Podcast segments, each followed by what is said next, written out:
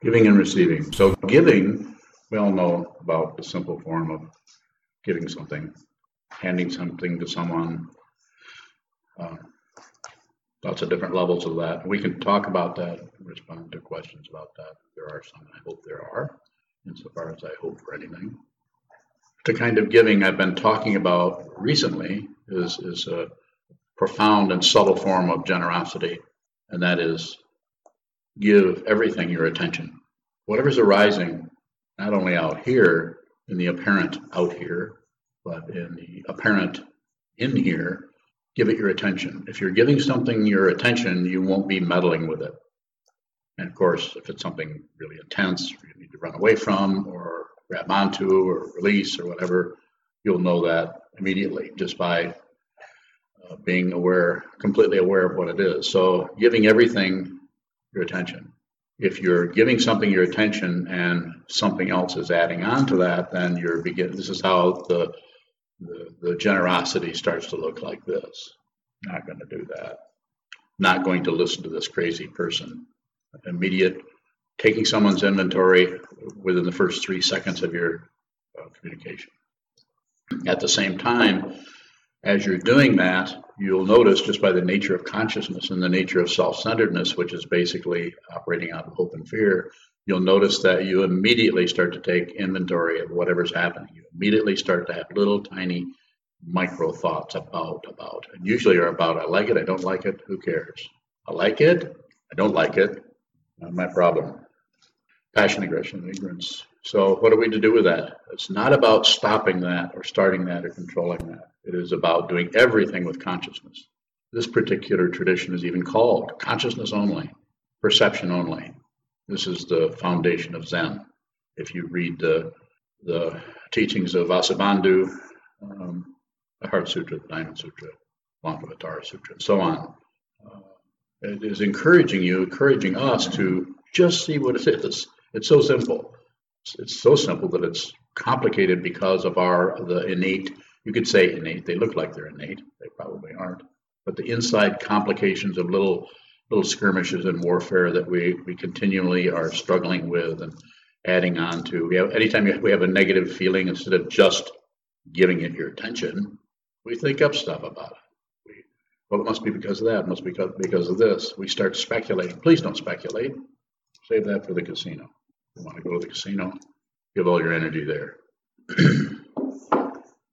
so the interesting thing about that also is as you endeavor through your sitting practice, through strengthening your sitting practice, your awareness practice, uh, you'll notice one of the things that shows up in the, aware- in the awareness is how difficult that is to do. If you're really doing it, then you'll see there's something I'm missing. I'm just saying it this way. There's something I'm not understanding about this because I seem to get, you know, hauled into something. I seem to get seduced into taking another direction. I seem to get uh, frightened into shutting down or irritated into shutting down listening to someone rant or someone complain or all the other things you think of is uh, tiring.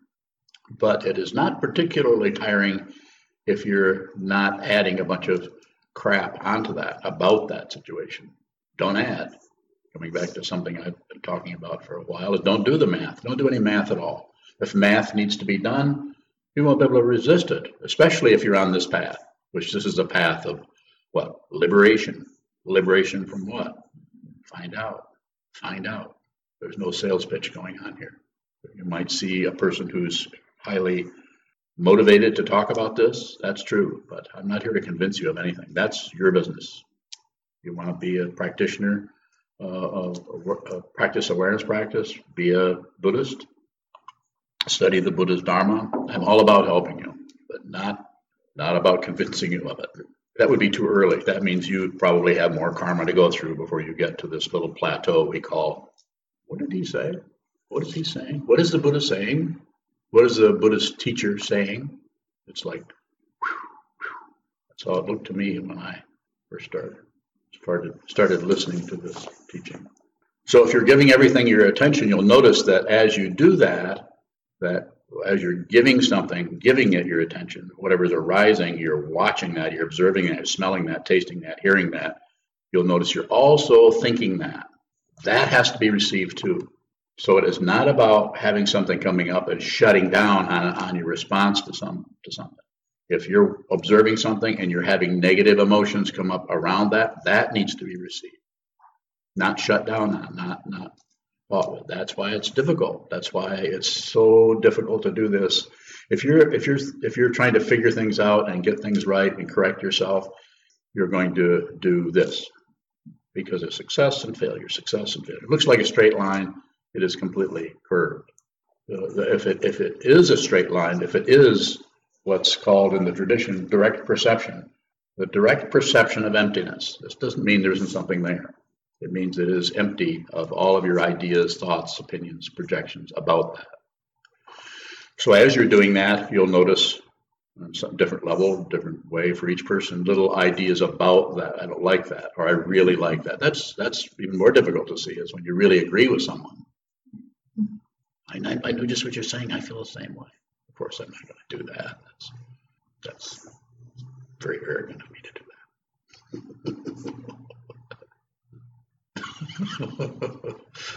that. uh, why are you laughing? Mr. No. So again, give everything, you, experiment with it.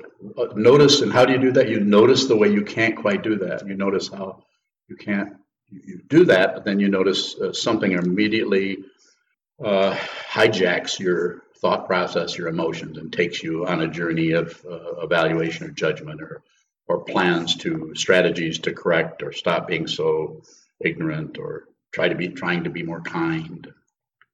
Gets very uh, cloudy. So when you are endeavoring to do that, to give give your attention to something, someone, some situation, including your own thought patterns. But let's start outside to someone else who's endeavoring to communicate to you, or maybe they're not. Maybe their idea is communicating, but what you're getting is just ideas, excuses, opinions, uh, complaints.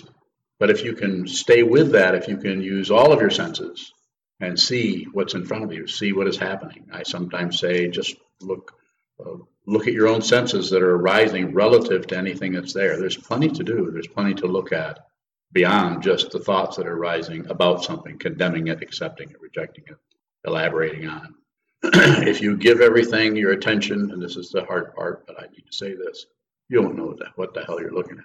You won't know what is happening. Ego, self centeredness, does not like this feeling because it's a threat. Anytime there's a not knowing, self centeredness, this is I can't do this. This is suspicious. I can't go that direction. What, what if you know I'm not? Uh, I don't feel protected. And that's that's another thing to give your attention to is the kind of a sense of fear about. It's like as you make some uh, use the fancy relative word progress, like less and less adding and more and more uh, going into the other part of receiving. If you give something your attention, then, then as soon as you do that, then you'll notice how much, what a tremendous uh, amazing situation is coming towards you as a, you could call it a gift, you could call it receiving. So give everything your attention. And if you can, if you can not add on, not judge, then do that. But if but if you find yourself just spontaneously evaluating, judging someone else, some other situation, something, yourself for that matter, then give your attention to that. And then you find yourself receiving and when you receive, you're just whatever's happening, just receive. Yes. You're giving your attention to something like that in a concentrated way, and then you are aware that you're meddling or judging or reacting. Yes. It seems like then there's an action of do you stop or continue, and then it's not observing anymore. Question, question. Are you going into a statement mode? Which is all what right. What do you do with that? Hmm? What do you do? Just just receive. That's still that's more. Anything is arising. Anything is arising anywhere. It doesn't belong to anybody. It just looks like it does. The whole idea of subjectivity and objectivity. This is just a, a big lie. But it's promoted by just about everything, everywhere. Our culture, the whole uh, human beings from beginningless time until now are constantly pushing and pulling and strategizing and want the good, keep away the bad. Well, then it's what what causes the fear around what causes the sense of failure around so for instance in parenting situations when you're saying that's adding on you know when you have to do something what causes the fear around not doing right action? What what causes the fear around not being clear about what the action should be when you're being aware of what you're observing. I don't know. Take take everything you said there, and um, I'm not necessarily compress it, but just just give me the basic question. I mean, I can respond, but I start to get lost in my own uh, rhetoric. Mm-hmm. You have fear. You're asking what causes the fear. Space, unknown, to to uh, consciousness only to wisdom mind, to use that word, uh, there, there's not fear of anything. Because the wisdom mind, he, she, they, are not separate from anything. So nothing can ever threaten. I mean, I'm not saying you wouldn't be afraid if there was a giant grizzly coming down the hallway that somehow got in through the back door, that you wouldn't be afraid of being hurt or being killed. Of course, that's that's very no problem there. It's just that when we add on to things, somehow this is wrong no, this is something that you should get out of the way, run. But that doesn't mean that there's some kind of difficulty with subject object. It just means that you're just your this, body mind is here, but it's it's here, but it's not separate from anything else, not separate from the bear. That's where we tend to get trapped or caught is because we take something like that and say, well, you, you have to, because it's it's misunderstood that we're just saying all I'm saying and all is said in the teaching is just receive and just uh, give, give everything your attention, and you won't miss much. Just things will come in that you didn't even know they were there. The corner of the room, when you're talking to somebody, the corner of the room starts to show up in your life, just as a way of talking about it. Everything starts to show up because everything, what, wants your attention. Why? Because you've been ignoring it your whole life. Not just you, this person. That's how I know about this. More? a more specific question about that. I'm, I'm picturing the situation, but more specific, I can answer it. I can respond to it. I would say answer it, but I can respond to it the way it looks like it's sounding. You want me to do that? Don't add. And if you do add, just watch the adding, but don't add on the adding. Uh, so if you see yourself saying, I shouldn't do this, or if you see yourself saying, I should be more understanding, or if you see yourself saying anything you first thought, best thought, just the first thing that arises, that's it. That's your objective contemplation meditation. The, the right and wrong, correct and incorrect is a amazing uh, magic show that's going on. And it's so convincing because it's got all of the causes and conditions that go back and back and back and back into beginningless time. And they're showing up here as some kind of separate situation that you can accept, reject, or look away from, that you can control or not control, or you need to respect, you need to stay away from need to mind your own business or you need to get involved because if you don't, they'll do something wrong, especially with children. We, they're way overmanaged. You need to actually allow them to experience their life. They're complete, complete, and this has nothing to do with ego, but they are sovereign entities. This is consciousness coming out of the absolute and congealing into a human form for however many years. Don't meddle with it. Just because it's little, don't interfere with the karma of that person. Allow them to experience their life. You're here, you're feed them, keep them warm, and beyond that, not too much. You follow me a little bit? You have a question about that? It would be helpful if you did. You work with children all the time, your own and, and those at school. Any other? Yes. What is right action? Right comes from uh, in the uh, Buddhist tradition. It comes from the Sanskrit Sanskrit word samyak, which means complete or thorough. So right action is action that doesn't interfere, but is completely present. And so the action that comes out of being not separating yourself based on hope and fear, based on judgment, not from anything, you would see if someone is thirsty, get some water. That's right action. So in other words, doing what is in front of you, what is in front of you, and not adding anything. If you give if you're giving everything your uh, your attention, if you're watching everything that's happening all the time, excuse me, then, uh, probably right action is just going to arise spontaneously. you might not even see it. You might not be evaluating yourself off stage and thinking, I got some right action going on there. I wonder if anybody sees that. I see it. I'm so right. I'm so correct. It's such a contrast from the way I was last week. I'm getting righter and righter and righter. Joy. Is it possible to do anything out of, not out of hope or fear? Oh, yes. Yes, it's samyak, or that's complete. You would just, there would be, hope and fear would be beside the point. That might be showing up in the environment with others who don't have any clarity and are, are curled up into a self that they're trying to protect, protect or promote. Uh, but yeah, you, you would be, you wouldn't even know if you're being skillful. If you want to know if you're being skillful, this is self-centeredness. Very subtle. Yeah, hope and fear are, that's the, the, the polarity of, I don't think I can do this, or can't wait to get to this because this looks really good. I think I'll be really, be a success. More on that, it's a good question. I don't see myself ever acting outside of ego. That's called awareness. That's that's called the path. When you see that you cannot ever act, act outside of ego, that's the beginning of the disintegration of that. Just put it in a very relative context. Actually, all, it isn't disintegrating anything. There isn't anything there. But at some point, you will see there wasn't anybody. So everything you do is uh, is done out of uh, a kind of generosity that may show up relative to others, but you you're just you're just taking care of business. You just this needs to be done. You do that. This needs to be done. You do that. If you're helping someone, you'll notice. I'm sure you've noticed this, but if you're really helping someone, they might get very complimentary to you, and you'll you might not say anything, but you might just think, I can't help but do this. This doesn't even work. It's like this is what I do. This is a, you don't even say that because there isn't anyone. This is what needs to be done. This is what is happening. Uh, ego is uh, secondary, or sometimes it's primary. It's either in front or in back. Yeah, good, good one. Yes. Um, how do you know if what you're doing is right action or if it's just meddling? You won't know. You're not. You're not going to get a, a credential for it.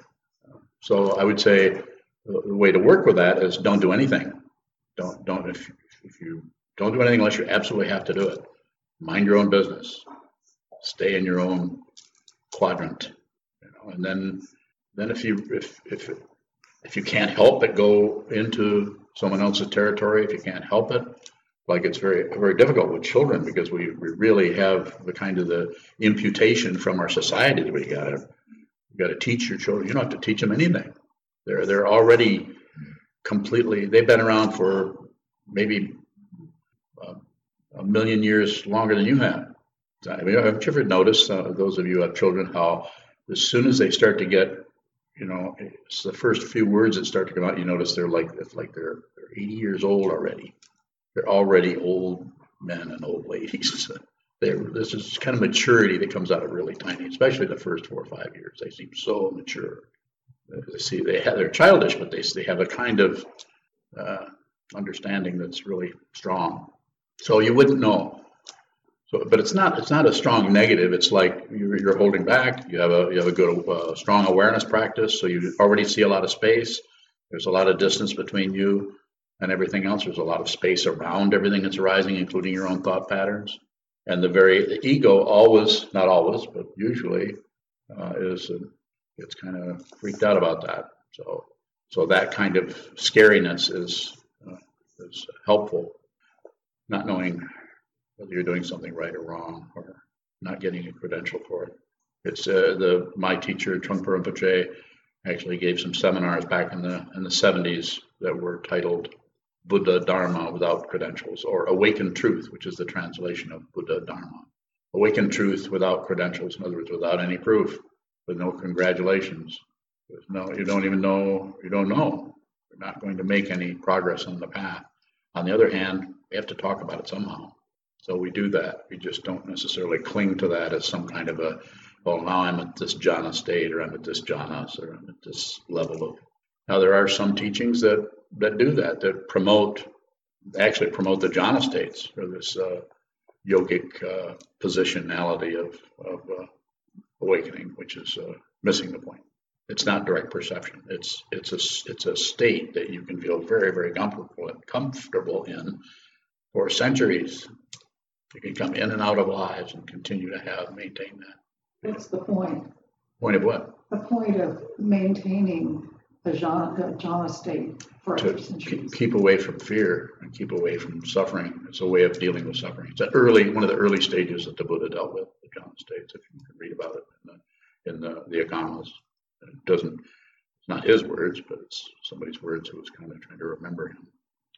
I've heard people say that, that, uh, going, going into the four or however many jhana, jhana states there are, that it, um, uh, deepens your practice and is useful in some way. But I don't understand that. Can you say more about that? Well, I can't, I can't necessarily disagree or concur or anything. I, I, their experience has value to it. So, but I don't know, um, it doesn't look that way over here. So on the other hand, if somebody says that that's helping them, then I would say, well, then do it. I don't, someone who's saying that to me, I don't really have, that person's not functioning as a student for me anyway. So I just listen to them. But, uh, but there's no, I'm not a scholar. Uh, so I, I would not argue with them about it. Uh, of course, if they ask me about it, then I might go into it. But you don't need, if you see what is true, you don't need any kind of jhana state. I think the Buddha went into those just like he starved himself for long periods of time. He starved himself, so we don't have to. I mean, just a way of talking about it. More about that's interesting. Like the the the so vipassana practice. I've been talking to some students about that recently about that and the way Goenka taught. Goenka was not a Buddhist. He's the one who started that practice or, or, or took that from the Theravadan practice, which is Buddhism, and use it as something where you don't need any forms. You just need to meditate. And this is a, it's just a misunderstanding. It's not bad, not evil, and it will help you to do that kind of practice. Help you settle down. My goodness, that's what people feel when they do that. They, they settle down, they stop fighting with things. But uh, that's not the Bodhisattva path. The Bodhisattva path, uh, actually, you have to go back into suffering. You actually leave emptiness. You leave your your temporary hermitage back into the world. Go ahead. So, um, yeah, I've just always been curious about jhana states because it didn't make much sense to me. So, if you are attempting to uh, go deeper into a jhana state, wouldn't you have to work? Wouldn't you have to go through a lot of suffering to get there? Right. Or you can just go there, just settle. I'm not saying it wouldn't take months or even years of practice to eventually just, and, and focusing on, by this is why I don't teach uh, breath awareness meditation.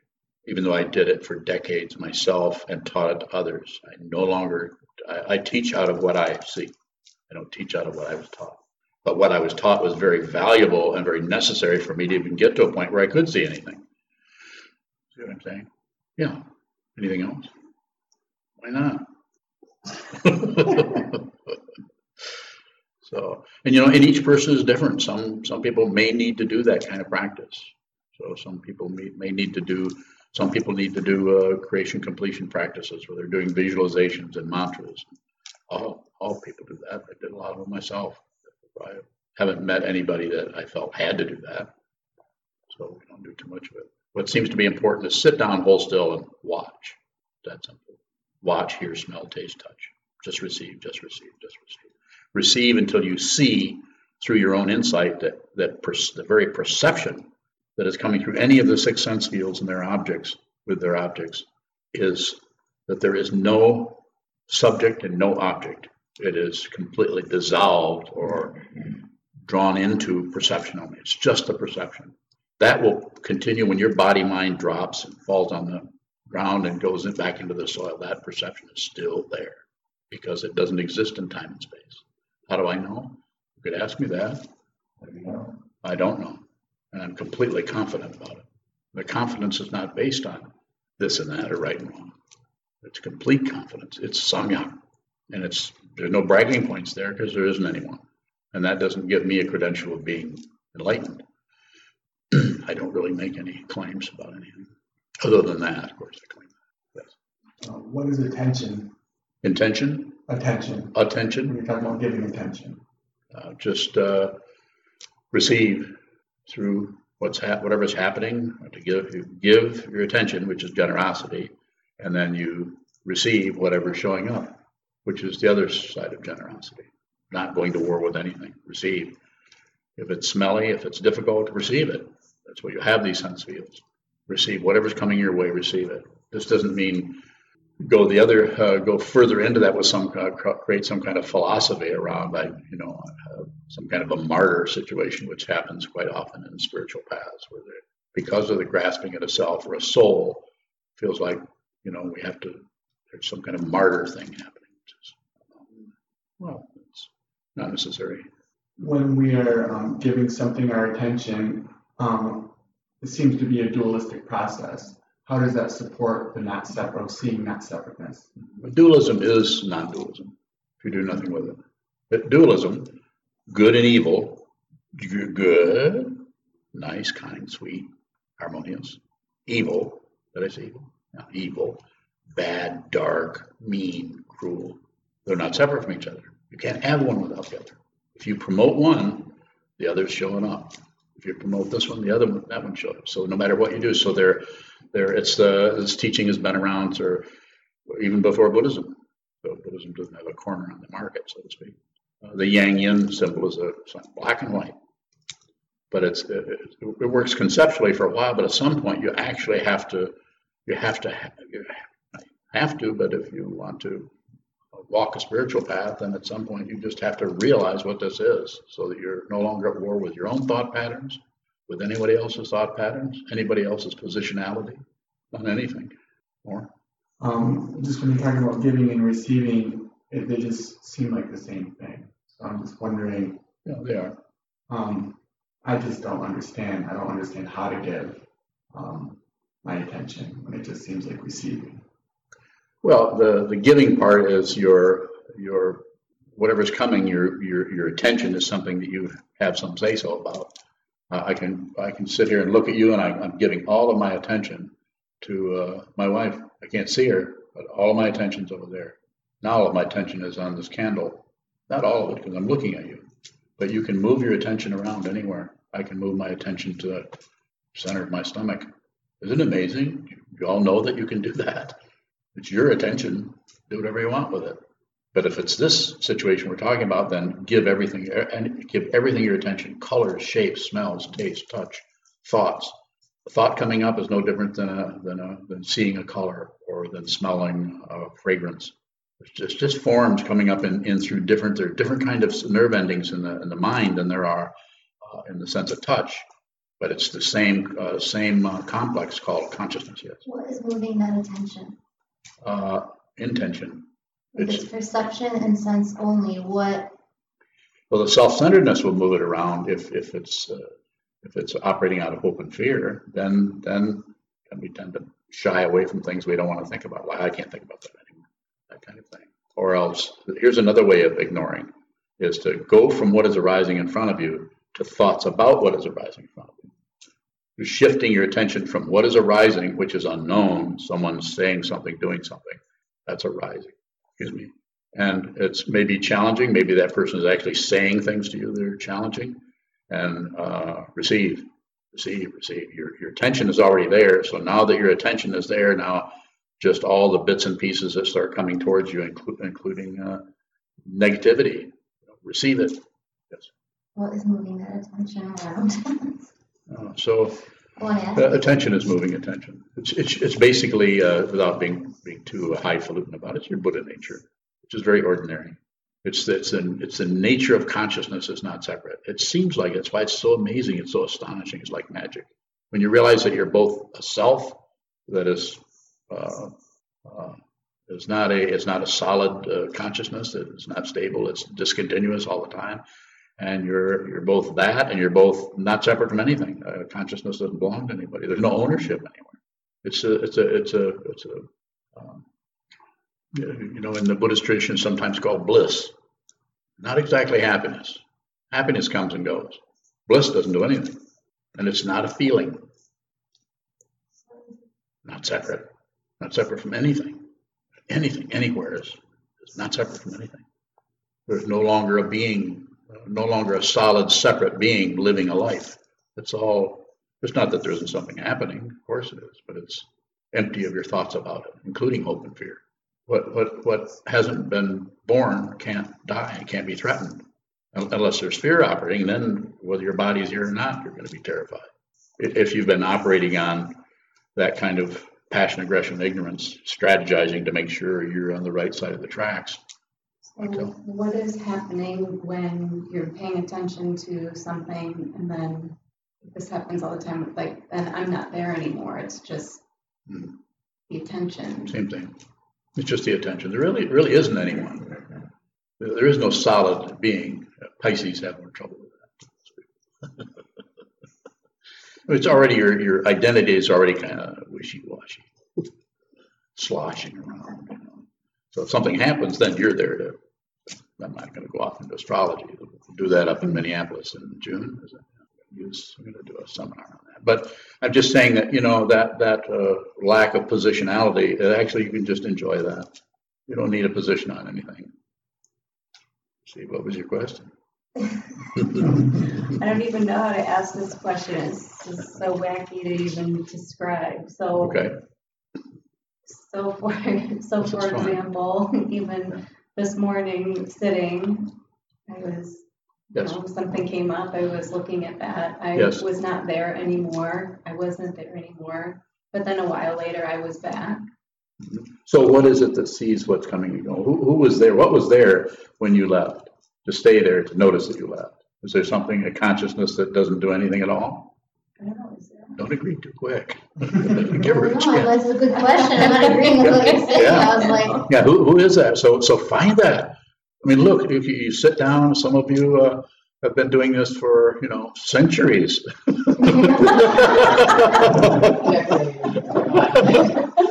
Well, a long, a long time. So I'm saying, you look, every time you sit down and face the wall, beginner's mind, that, that very thing that you're talking about is available all the time. Don't grasp it as, oh, I think I'm onto something, and don't reject it. Oh, that can't be it.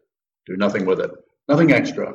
Beginner's mind. Eh, The, the ego, uh, the way to ha- uh, have ego help you here is ego will feel like this is too simple. This can't be it. The ego will say that, and that actually is, if there is such a thing as it. That is it. Just sit there and watch things come and go. And sometimes there's a big carnival going through, and sometimes there's an empty street. And then it goes back to the big carnival. And so just observe, just observe. And it seems like the awareness becomes stronger because we continually prioritize just the presence. Eventually, this starts showing up in your life as what my teacher, Trungpa Rinpoche, called authentic presence. It means you're totally present here with no agenda, no, uh, no uh, cause celebre, no, no reason to be here. No, it's just, it's just a here-ness. You're just here. And you're kind of astonished by it yourself, that you're, you're still here. You're, you're, you can be in front of the wall and be astonished that there is such a thing as a wall. Laughing because I. But What? It- coming back to the wall. I think, I mean, I just sort of had this flash of um, sitting recently and sort of arriving back. And it was looking at the wall and stuff around, and the thought, you know, or whatever thought came up was like, what is all this? Yeah. So what is all this? It's extra. That's how we rejoin the self-centered mind. It's not wrong, but just be aware that that when when you have any kind of uh, change of gears or something falls out of uh, out of gear, gear, if you want to call it that, notice if there's any commentary coming up. Don't stop the commentary. Don't fluff up the commentary, and don't ignore the commentary. But notice that that commentary is the way we keep maintaining an identity. It's just it's a very subtle situation happening uh, somewhere near the Alaya Vijnana, the basis of consciousness. It's actually the seventh consciousness of the ego mind that is looking for self and looking for confirmation and, and has self delusion, self pride, self uh, reference, and uh, self love, or, or anything else you can say about it. It's just some kind of self me, me, me feeling. Me, me, me. One more. Me, me, me, me. Them. So all you got to do is just look at it. It's just about awareness. All you have to do is just be with it. Just, just uh, don't, don't add. Give it your attention as it goes down. Give it your attention as it comes back up. The wall appears, and then the wall goes away, and then there's cartoons, and the wall comes back. That's what you've been seeing. Yeah, Bosko cartoons from the 1920s. Um, when we are in a situation receiving thoughts are coming and going, we're receiving, Yes, But most of us in our day in, day out life, we're, we're, we, we have to respond. yes. And, um, I feel like I've asked this question so many times. Mhm. Um, you know, I'm not always responding out of that, like a clarity. Mhm. Uh, sometimes I'm faking, I just, I, I have to Mhm. look the part, to come forward with. I'm following you. What's the question? I follow you. Um, sometimes that's at odds, in my opinion, with, uh, being genuine and, um, trusting myself. Okay. And That's a statement, so you have a question. so, how, how do you reconcile those differences when, when you're, you're, you feel you kind of have to do something? Sometimes the, being in the world calls you to go against what is genuine or, um, what you trust about yourself or, or what you're Yeah. seeing. I noticed that. How do you, how do you reconcile that? I don't reconcile anything. Uh, uh, Just, there's no more reconciling anything. I, I didn't even use that word. So, uh, but don't misunderstand, I'm not correcting you. I'm saying, just bring your awareness to what, the, what, who is it? Who is it that needs to reconcile something? Who, who is it that, that is only going to feel safe if I could get this reconciled? That using that word. So bring your awareness to the identity that needs reconciliation. Just, I would say, just don't make war just don't blame. You don't have to forgive anybody for anything if you don't blame. Forgiving somebody is a very subtle form of arrogance. I forgive you. Well, it's, it's very suspicious that, and there's a, it's promoted all over our culture. And I'm this is the closest I'm going to come to disagreeing with it. Small group of people that give me permission to say stuff. I say it's, it's uh, for, just don't blame. So go back a step and just don't blame anybody, including this. Don't blame that. Don't blame this. Let the let the negativity arise, self-existing. Let it come up on its own. There's a Tibetan word for rangjung. Rangjung means it just occurs. It has no tentacles going out anywhere. It's self-existing. If you do that, the whole universe breaks apart and comes back together immediately. So just keep looking at the need to reconcile. Look at the one. If there is, if you see if you can find something that needs reconciliation rather than step away from that and go into the situation that is calling for rec- reconciliation because you've, s- you've taken that apparent objectivity and brought it into your subjectivity and then you're, you're having a little internal warfare about, about it that continues to show up out in your life as trying to make a wrong decision, not the right decision, trying to be present, trying to, trying to, trying to, trying to. Is, is that, you, are you following? what I'm I don't know if maybe I'm using the wrong word.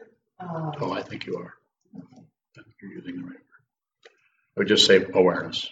Sit a lot. I know that's uh, challenging for you. The downside of having difficulty sitting is just that. But the upside, if you're really having difficulty sitting down facing a wall, that means it's actually going and it's actually rubbing on your self-centeredness. Because if it's real easy for you to sit, then I would say, uh, sit for a few more years. Then. Go into retreat for 10 days. See how easy that is because meditation practice is, has been said before, is voluntary suffering. We don't sit because we're trying to be all shiny and uh, kissy face. We're we're sitting because we want to see what is what's fundamentally true. What what is the warfare that's going on below the surface? That three days from now, suddenly we're we just got through uh, being in this retreat, and now we're you know, just feeling kind of enraged about something. We can't even find out what it is. We can't even find out why we're irritated. Why questions don't work. They work up to a point. Ask why once. Why once? Once. Yeah, ask why once. Don't ask it anymore. That's it.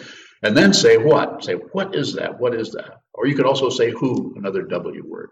Who is that? Who who is it that wants reconciliation? And that and that that area starts to get kind of shaky or kind of uh, but just uh, insist. Sit down every day for 10 minutes and say who.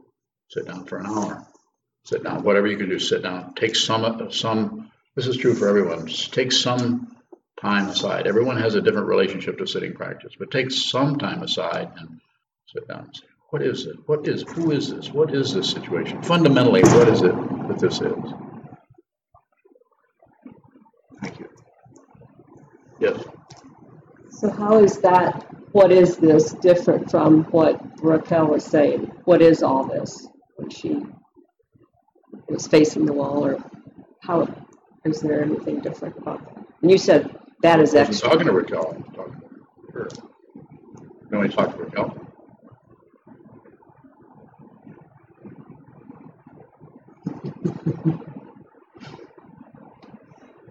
I'm not correcting you, I'm just saying, uh, that's what was happening there. I don't know what's happening.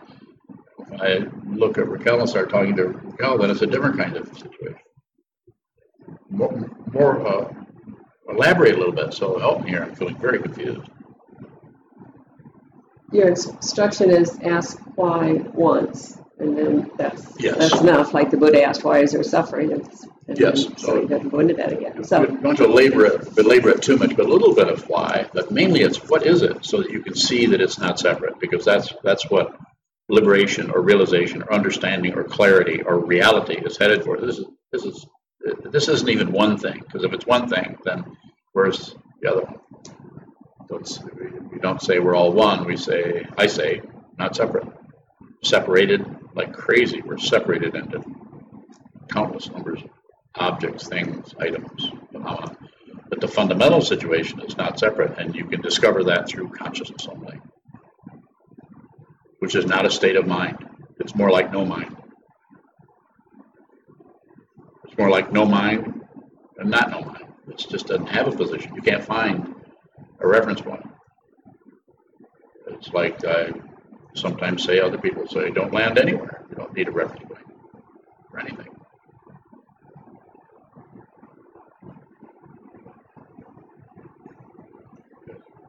I want to follow up on what Lena was asking. Um, why was, uh, what Raquel was asking, which is what is all this, adding on?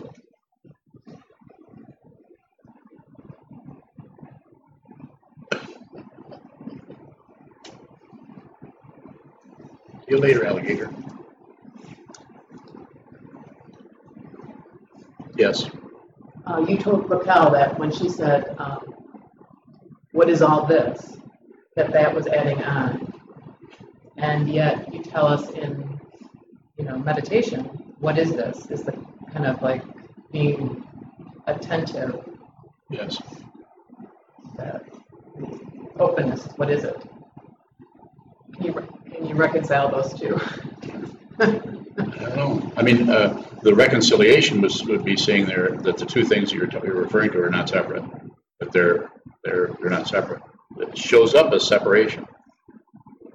But it's fundamentally not separate. Uh, pleasure and pain are fundamentally not separate. That's, that's difficult enough, but then the big, the one that's really the big deal is life and death are not separate. And that's the one you can philosophize about anything you want, but when it comes right down to your demise, uh, we'll find out how liberated you are. Because that will tell you, I mean, how much fear is coming up or how much resistance to this body dissolving, fighting with reality, fighting, fighting with the, the not separation of life and death, life and death.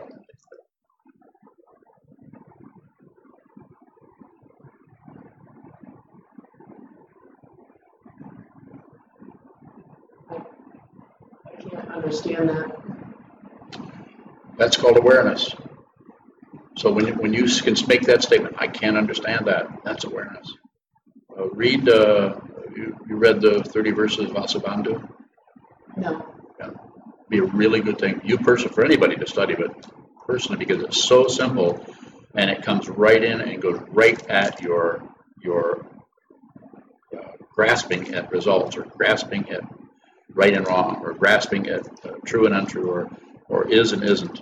It, it, it addresses that directly, and it just if it doesn't give you a, a migraine, it, you know, might might clarify what you're talking about. You might not be able to the kind of clarity that tends to arise. You might not be able to convert it into words to explain to someone, but you, the kind of clarity that's that he's talking about there in the fourth century, pretty amazing, because he's he's taken the Buddha's teaching and brought it down into some very simple concepts. We have several translations of it.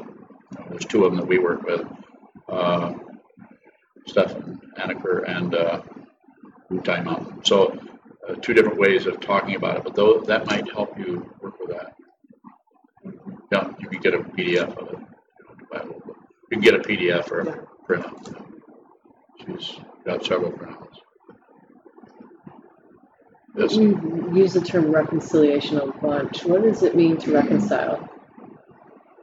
uh, I don't, I don't use the word, so reconcile would be bring something together so that two things are not opposing anymore, that they're somehow made friends, or, you know, we reconciled our differences, or, so it's, not saying you couldn't use a little bit of that, we all, want to make, we're having difficulty with someone, we talked to them a little bit, and we've settled down, and we're doing better now, so there could be some of that, but the level that, uh, the level that Karen was talking about is, is, I wouldn't, I wouldn't use that word in that area. I would, I would use the, the need to reconcile and just don't, don't reconcile anything. Just look at that polarity, bring the awareness into the polarity and, and see who is it, who is it, the identity, who is it that wants that to stop bothering me? Kind of thing. Stop, you know, that kind of a thing.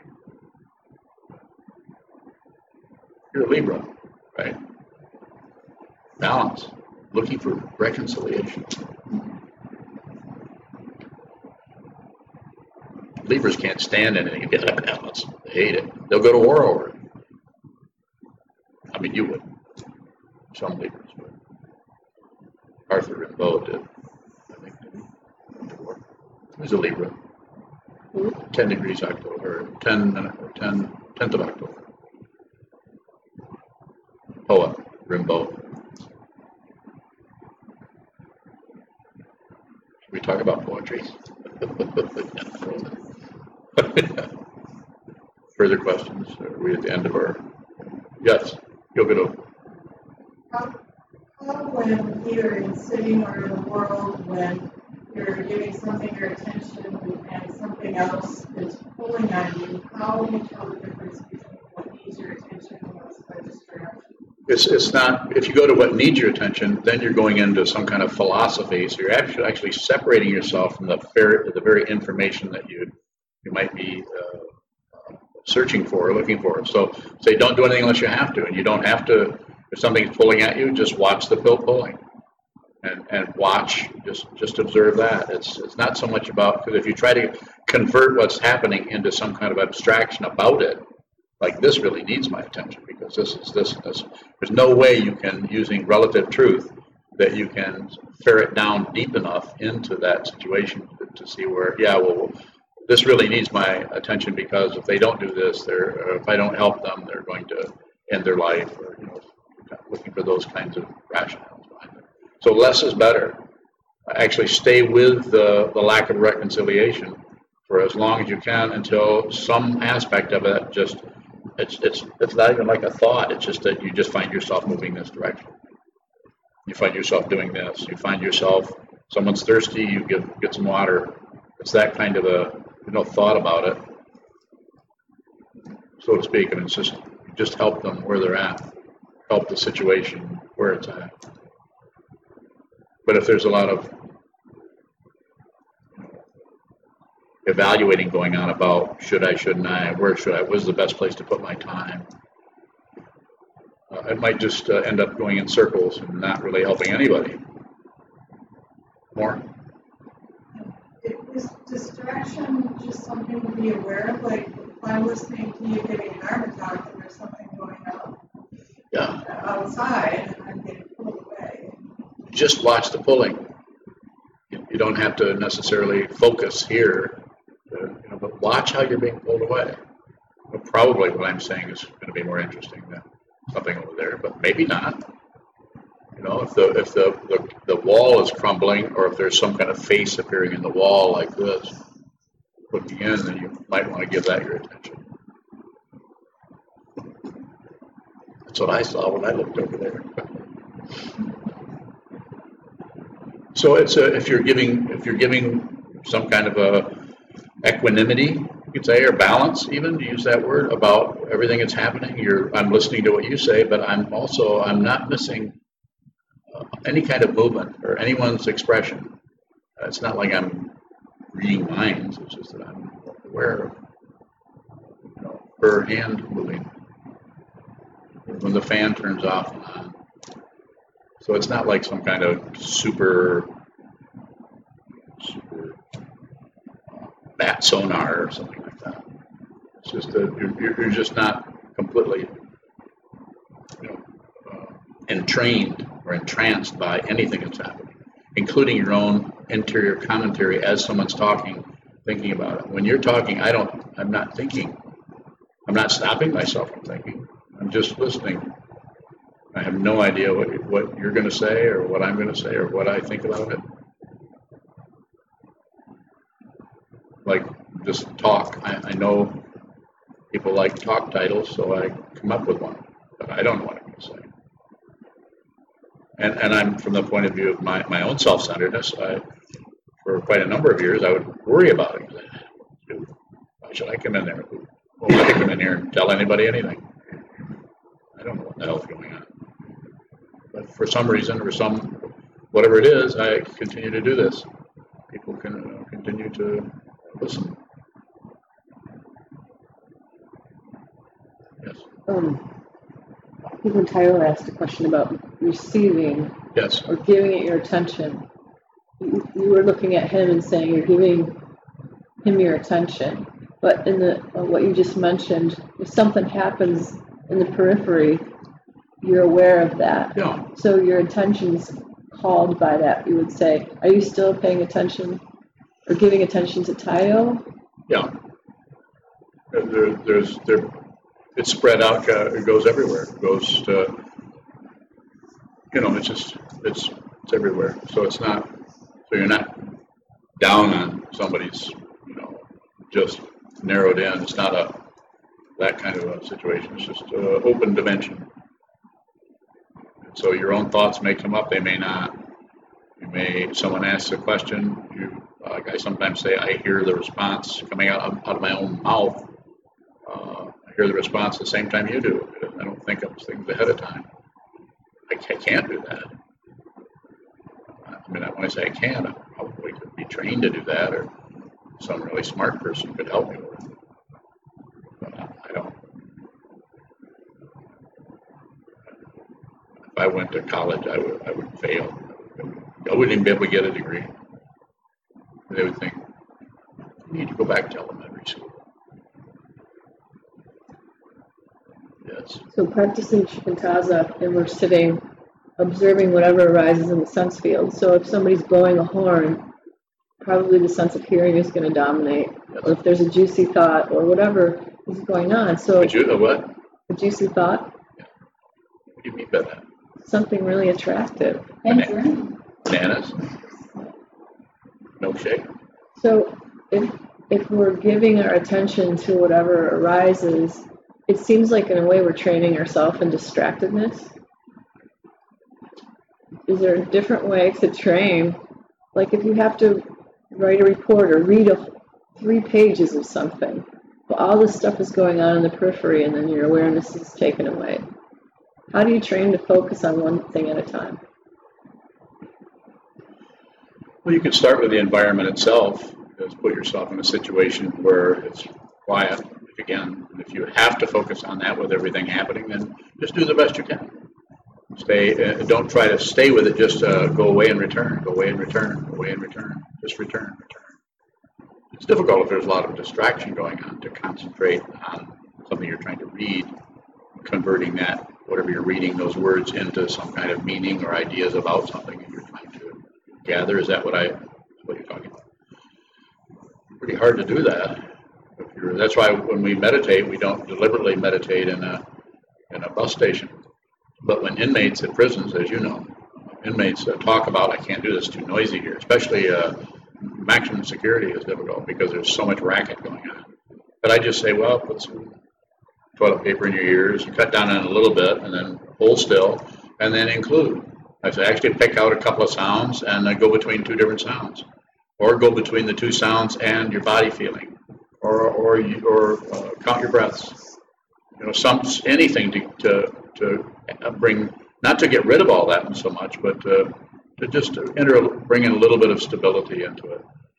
And I would say that if you're looking at a, you can flash on the shape of the page So it's just using visual awareness to help you stay there, since it's a visual thing that you're doing. Uh, initially, it's visual, and then it goes into thinking about the string of words and phrases that are showing up uh, that are describing something you're trying to study. How if I'm, if I'm following what you're asking about. So awareness can go all over the place. Is there, was there something further about that? Something missed? Since um, we hear about uh, single pointed meditation, I can't quite hear you. sometimes breath awareness or a single focus in meditation is practice. It Yeah. seems like we're distracted just in our by nature of our society. So Yeah. how does open awareness and receiving everything help us with attending one thing at a time? So I think uh, you practice on the cushions. This is why we we just like the, the metaphor of the knife. We sharpen the knife not by cutting vegetables. We sharpen it by taking it away from what it probably enjoys doing into something that it doesn't care much about, which is being scraped on a stone. So we go and we sharpen that. Then when we go back into the everyday situation to use that same metaphor, then we have a really sharp blade. So it's just a matter of in our society. That's why people uh, in ancient times became monks, became monastics, left home, went up into the mountain. They they wanted to train their mind and wanted, wanted to see what this is. What they didn't take being a human being or consciousness for granted. And they say wanted to find out what this was. What is this fundamentally? This is what the Buddha did. What is suffering? What is sickness, aging, and death? What is it? I'm going to find out. And he it took him what six years, as the story goes. And then he found out. And he, those people who gave him permission to ask him questions, he shared that with them and began to train them by meeting them where they were at. Karen? When we give attention, are we taking attention from other things? Yeah, if I'm looking at you, I'm ignoring the blower system until I say that, and then I'm thinking about it again. So uh, attention is really very movable. It goes everywhere. Go, it's kind of amazing that you can actually do that. So yeah, we're, we're but we're also aware that we're doing that. There's some awareness that we're that that focus needs to be uh, specific specific situation. That other things are going to not get as much. But you don't have to completely focus on it so much that that everything else uh, is being repressed or pushed back. I think that's probably what happens in the situation where you're, trying to just shut everything out so you can concentrate on what is you're reading because you can't, you don't have another environment. You have to do it there. It's your job or something. That would be uh, challenging. And I would say probably uh, earmuffs, big ones, rubber, rubber yeah, blinders, earmuffs, nostril plugs. Yeah, yeah, especially with you, because you can smell a word a mile away. yes. Yes. A little louder, please. This is going back to a previous point, Yes. when you were saying, uh, we don't promote, on the breath and practices, though you had done that in Yeah. the past. And I, if I understand correctly, you said you, you actually did get something out of those. I did. What did I get? So, Finding out I didn't need to do that? oh, that what you, is that it? Yeah. So what seemed of all the different practices I've done, I haven't done everything, but I don't know exactly what Vipassana is. I haven't practiced that for like uh, Sokoden or you do a practice of Vipassana. So I haven't done that like a lot of people have. So I don't have the experience of it, but I have a fair amount of experience of working with the mind and awareness practices and several different kinds. And it just looks like, but uh, you know, less is better. Very simple. Sit down, hold still, all the senses open, just observe. That looks like that's that's the shortest path. Especially if you have a teacher to encourage you when you start to go this way or that way. Uh, and if you have a sangha that actually keeps you in the middle of your confusion, which is that's what the sangha does, because it's a society that is that is not quite as wild and crazy as the rest of the world, but it's still they're they're all the society is including their own Western word is neurosis, and so you're with them, so they're working with, so their ultimate uh, situation is to try to see clearly, try to be sane and be kind and all of that. So being around that kind of society or family is very important. So you get help there, you get help facing a wall, you get help interacting with the teacher, and um, and you you get to actually sit down and see how difficult it is to just be genuine. That's that's where it starts. It just it's just difficult. But if you're doing a mantra, or if you're doing uh, breath, or if you do have some kind of object of meditation other than the world, you sit down, it's the world in the form of your breath, the wall, the texture of the wall, the feeling of your knee. All of those objects will come and go, and they'll change. Some are here, then sound outside that comes in that, so that enters. Somebody coughs down the way, and you, you include that. So we're not trying to shut anything out. Um, some practices, and, to some extent, vipassana, if I may say it this way, is about shutting things out and just focusing on. So, so they they don't. There's no talking in those retreats, at least to my knowledge. Usually, it's a silent retreat, and it has its benefits. A little bit of silence is good, but when you overdo it, trying to create a state, this is this is where uh, this comes from a long time of being in that kind of situation. So don't try to create anything. Just try to see what's already the case, and that's you don't get much feedback for it. You don't feel like you're kind of getting somewhere, and that's the can be the issue. Not always, but can be the issue for vipassana because people put their body, mind, spirit, their blood, their energy, everything into that, and they want results, and they want result, the kind of results they want, they don't get. They want to attain enlightenment based on their idea of what that is, which means completely being at peace, completely being uh, uh, full of love and equanimity for everything, themselves and everyone else, ideal situation. But that's not uh, realization. That's uh, called uh, a uh, God realm. There are several of them in, in the six the six realms. The God realm is the highest, and it's it is peaceful. It is nice. It is calm. It is, but it can't last because it's conditional. And realization that we're talking about here is unconditional. Anything can happen, and you don't mind. If you mind, then something fishy about that. Then there's somebody who cares about something. So you, and then you could come in and say, well, shouldn't you care? Should you love everyone? Should, isn't compassion about caring for everybody? Not exactly. Not exactly. That's attachment. I don't mean to just lecture you personally. You look really nice. I thought I'd look at you. yes. So, um, somebody comes to us and Yes. there's pain Yes. in that person Yes. and we're open to it.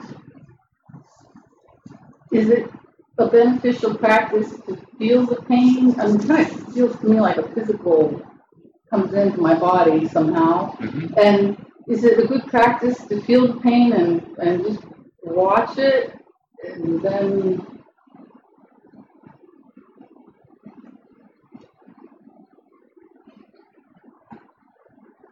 Yeah, your question? Yeah. Just, just be with whatever happens. Feel. If, the, if you can feel it, feel it.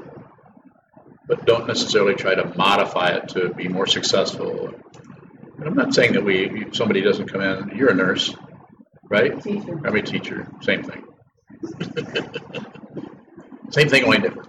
So, um, but the same thing when somebody uh, somebody comes in, you you might have to modify a little bit, but it's always based on the person themselves. On how much one person you might be